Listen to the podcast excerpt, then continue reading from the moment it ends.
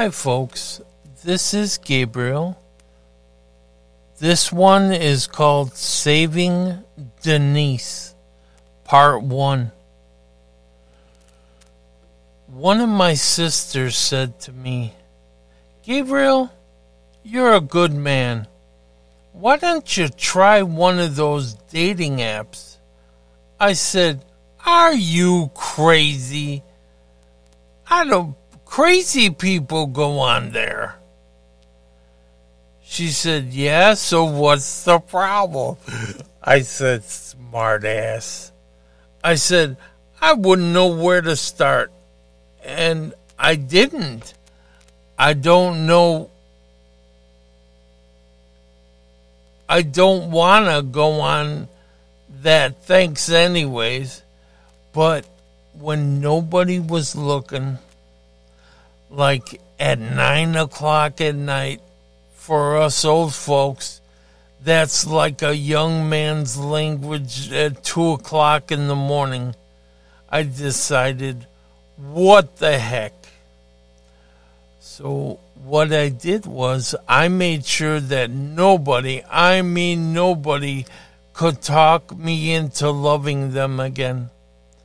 I found this dating app, some kind of fish or something, and that the these women were around the world. I said, cool. I said, the further away Gabriel, the better. I figured that way I couldn't do a Walden Schmidt and fall in love with the first girl, you know, that talks to me. So I started dating women in Ireland. and that way, if they wanted to go on a first date, sorry, lassie, I'm in Chicago. And you want to come here, that's fine. But, and with that one, I become, I got really bored right away. As soon as they found out where I was, they ghosted me. All of them. And okay, so I'd make it closer to home. I tried Iowa around there, you know, and that was interesting. I met a country girl. She was so full of herself. I couldn't get a word in edgewise, and she had all these men hanging around her, and she made sure to tell me and you know, what kind of gift are you going to give me? And I have double D's. And I said, oh my. I said, that's, uh, that clinches it. She says, oh, you like that? I said, no. Actually, I like small breasted women and women though that don't talk too much. And so I ghosted her. I was getting to know how to do this, folks. It was my first ghost. oh boy. Anyways, so she had nobody uh, room for anybody else in her life. Then I went to Arizona with this same dating app and see if I stayed away nobody, I mean, nobody could grab onto me. And I tried my hand there. I met this girl, Marlene. Well, as I became older, I realized that I'm less tolerant of women acting so superior. I think it I was thinking with my heart instead of my small head. And then with my big head, I started realizing. And with this conversation, well, we went on and spoke for almost a year. And I'll be honest with you, she sent me some pictures and I don't know what you call them, pics and uh, they were, let's say, very revealing. So at least I talked to her. She was lonely and lived up in the mountains, and she definitely wasn't my type. And so, but we stayed friends for a lot of years until she said she was coming to Chicago. Well, I think I'm getting ahead of myself. I had to take care of this. Anyways, I'm getting ahead of myself, and I'll tell you about Marlene later. Okay, so that's what they call a tease? I don't know. I'm just talking. I was, okay. You have to realize my confidence was shot as a man. I was so emasculated from, I hope I'm saying that right, demasculated or whatever, from Tracy. Truly took me years, years to realize what happened to me. Evil at its finest. I found out she did it to her next husband, and the guy she's with now, I'm sure in five years, you know, he'll be running around going, blah, blah, blah, blah, blah, blah. anyways, if they even make it that far, he seems like a sharp guy. He'll figure it out. That poor guy, it, well, he's going to be, well, he has to find out on his own. Anyways, there I go, uh, digressing again. I'm sorry. I decided finally it was time to find love or at least companionship, if not love. I just don't love, well, I do. I fall for, I love the idea of love. And I love taking care of a woman. Anyways, that's my life in that's my job in life was to take care of a woman. And hold her when she cries and blah blah blah. You know the drill. So i don't know what i was looking for to be honest. So i started looking around the chicago land area where i live. Women are really hard here you got to understand they're really, really hard. And I ran the gambit. Now, I'm old school. You know, I open doors. I uh, I love being a gentleman, and I love a woman on my arm and pulling out her chair and standing when she leaves to go to the restroom, and you know, holding her. I'm on the outside of the sidewalk, and I'm just saying this. Guys, it's called manners. Okay? Learn it up. Do your Emily post. Okay. From so. I ran the gambit from. I was gonna. Uh, I had already figured everything out. By the time I got to the Chicagoland area, how these women work on these apps. So instead of telling them I own a company, I just told them I work for the company. Company. I mean, I had angry women, I had horny women, I had women that where can I meet you right now? I only have an hour for a quickie. What? uh, so I started joking with them. You know, if you've known me by now, you know I'm a happy go lucky jokester. Anyways, I'd say, wait, you aren't even going to buy me a cup of coffee? A lot of them didn't think that was funny they were serious. Only one woman actually read my profile. They just looked at my picture and that's what they were basing it on. They didn't even read my pro- profile. One, one woman. She said, You're too nice to be on here. You've had your heart broken and you still haven't healed. How long has it been? I said, Honestly, about 15 years. I'm a one horse man. She was terrified of me. No kidding. She actually she didn't ghost me. She just said, That's not what I'm looking for. I'm so sorry. And I thought that was nice. So I kept swiping right or whatever they do. And uh, when I came across this one girl, I could tell she took a selfie from the top and held her arm up, you know what I mean, looking down, and she took that selfie. She wasn't my type at all.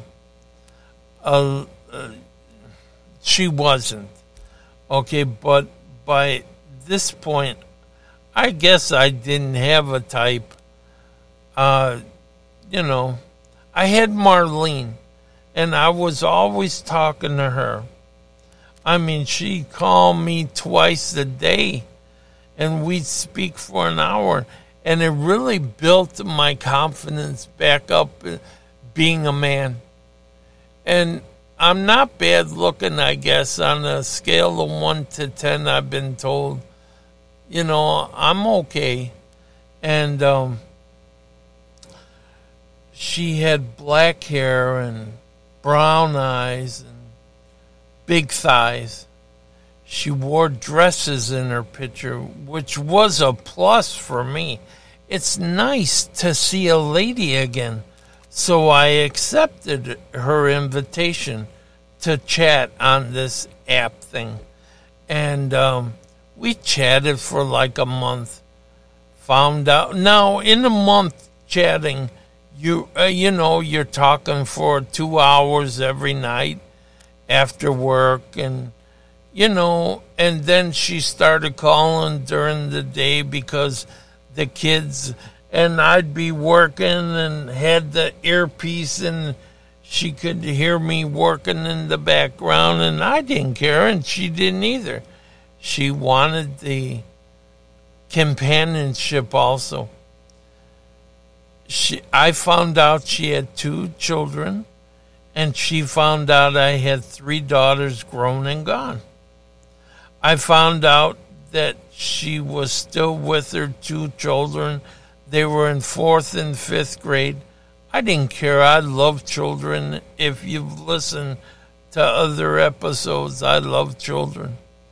I found out her husband was divorcing her and he was one of those guys that collect information off the computer like you and I uh, are on the computer now. And he sells our uh, information to the highest bidder. And already I didn't like him. He was a multimillionaire and he lived in a county over from me from Cook County and their house was on the lake. And it was a beautiful home.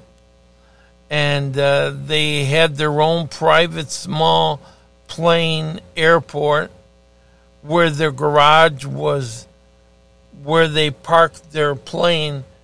They parked their plane with their cars you know. And so she was what they call a kept woman. Now, uh, how can I say this being nicely? She had a master's in art, but she had no common sense, you know, and but she had attitude. She had learned that part that she had learned from all the social functions she had dressed so typical, so she could fit in with one of the rich girls, you know what I mean? And so, um, and she learned well. I got to give her um, uh, credit. Now, if you can imagine, I was wealthy at one time, and so I saw these women, women that weren't wealthy, or they grew up with a trust fund. And so I've seen both sides of it. And I really started realizing who I was dealing with the minute they walked in to the jewelry shop. They would gravitate towards us, Tracy and I, at the jewelry shop. And when they would come in, we both could tell. That's how good we became. And me being who I am, I couldn't stand it. I had to help them fit in. I would find, to me, I didn't want them to, to get hurt. And so I would tell them where to go to get their nails done. Go over here and get your hair done here.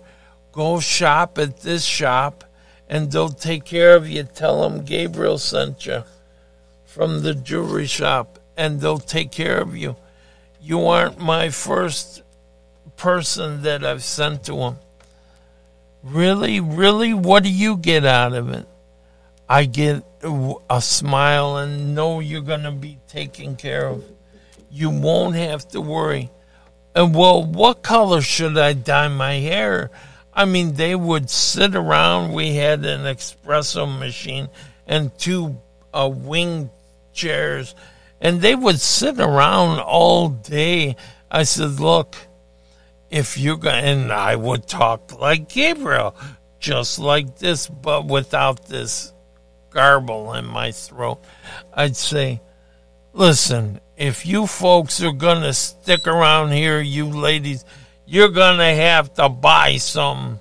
So go out there and find something you like and bring back a picture of it. Okay, okay. And they would, you know. And I'd be honest with them. I'd say, no, you can't have two carats in your ear. For goodness sakes, look at this. And I'd put the mirror up. You're hanging I said maybe a half carat with a dangle or some with a pearl on the uh, a teardrop pearl or something. I'm not gonna make you. I if you're a product of me, I want to make you beautiful, and they they trusted me that I would take care of them and I would tell them the latest fashion. Every year they would come in from wherever in the world they were, and they'd spent the winter in Palm Springs, and then they would come into the shop and ask us, So, what's going on? What's new? You know, what's new and exciting? What should I buy? You know, and we would tell them that's what we did and I didn't want them to be made fun of. You actually get drowned in the treatment of these wealthy women. If you've seen on TV, that's all true. Women are the cruelest things on earth. And then men right behind them, sharks eating sharks. It's really bad. Really, really that bad. And I'm not just saying that because the guys are just as bad. They hate all that hate and the one-upsmanship, you know, and they get get them before they get you type of mentality. I'm a simple man, folks. And I smile and I'm missing a tooth. I could have had it fixed years ago. But no, I want them to know. Uh, not only are you dealing with this, but if you cross that other line, you're dealing with this.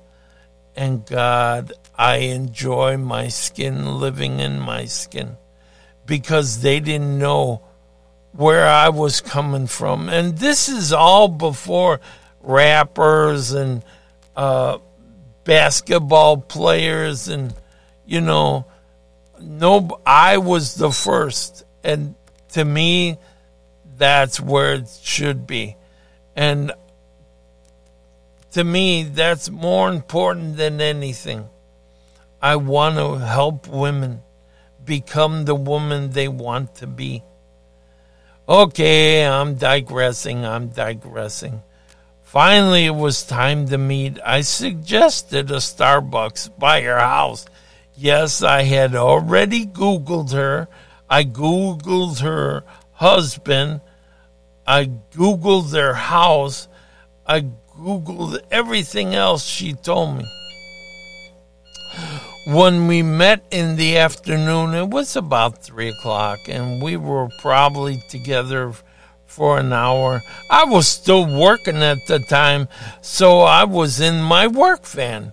I wasn't going to pretend anything uh, than who I was, and if she didn't like it, this is the time to find out. You got a rich husband or ex husband? Well, I'm a working man. I've been rich and I didn't like it. She rolled up in a beautiful white eggshell van, a soccer mom's van, but gorgeous. She had a dress on, two points for her. She had black hair, Italian, hairy arms, Italian. I like this. She was thin all the way down till we got to her thighs, which was okay in my book. By now, I'm probably 55 or 50, somewhere in there. And I was presently, pleasantly surprised. She was the kind of woman that would look good on your arm when she dressed up. She wore makeup and that's important. You'll find out why later. And she also had an elegance about her. She she glided, you know, which to me, I love that. And she didn't talk much. So when she spoke, it was like, oh yeah, I'm listening. So we've been talking for so long, you know, it's been a while now, and nothing to really talk about that we, because we knew everything about each other, so I thought. She said, Can I see inside of your van? I said, Sure. And, um, so I opened, I took her outside and I opened up the doors because I explained to her that I had ODC, you know, and she was, she goes, Oh my, you weren't lying. You do have OCD. I told you at this age, I don't need to lie about anything, I told her. We jumped into the front of the van because she wanted to see my little mascot bobblehead of Wolverine. And uh, she then said and turned to me and faced towards me and said, Are you dating me for my money? I didn't tell her how much I had. I just said, Oh, thank God you brought that up, Denise. I honestly thought you were here for my van. And th- that's why you were going to go with me and start dating me. Just so you could get your hands on my work van. I just want to tell you up front this is mine. You can keep that dirty old van of yours that's uh, eggshell white and gorgeous I want this van. And it's not yours. And you could tell the woman didn't laugh very much. She was very, very serious. And it, there's reasons why, and you'll find out in part two and three. But that afternoon, she laughed uncontrollably. So I leaned over because this is the first meeting and I kissed her. And I said, How was that? And she said, Does this mean I get the van? I said, Yes, darling. Anything you want of mine is yours. And I handed her the keys. and she started laughing again. She was, she said, I have to go pick up my kids. I said, okay, call me this evening. I have to take a shower. And probably just important, as important as your kids. She smiled and kind of held her nose, said, yeah, you do. I said, okay, I'll call you tonight. And I leaned in and grabbed another kiss. There's something I haven't told you I think I need to tell you. Oh, great. She said, No, I'm serious. Okay, then call me tonight and we'll talk about it.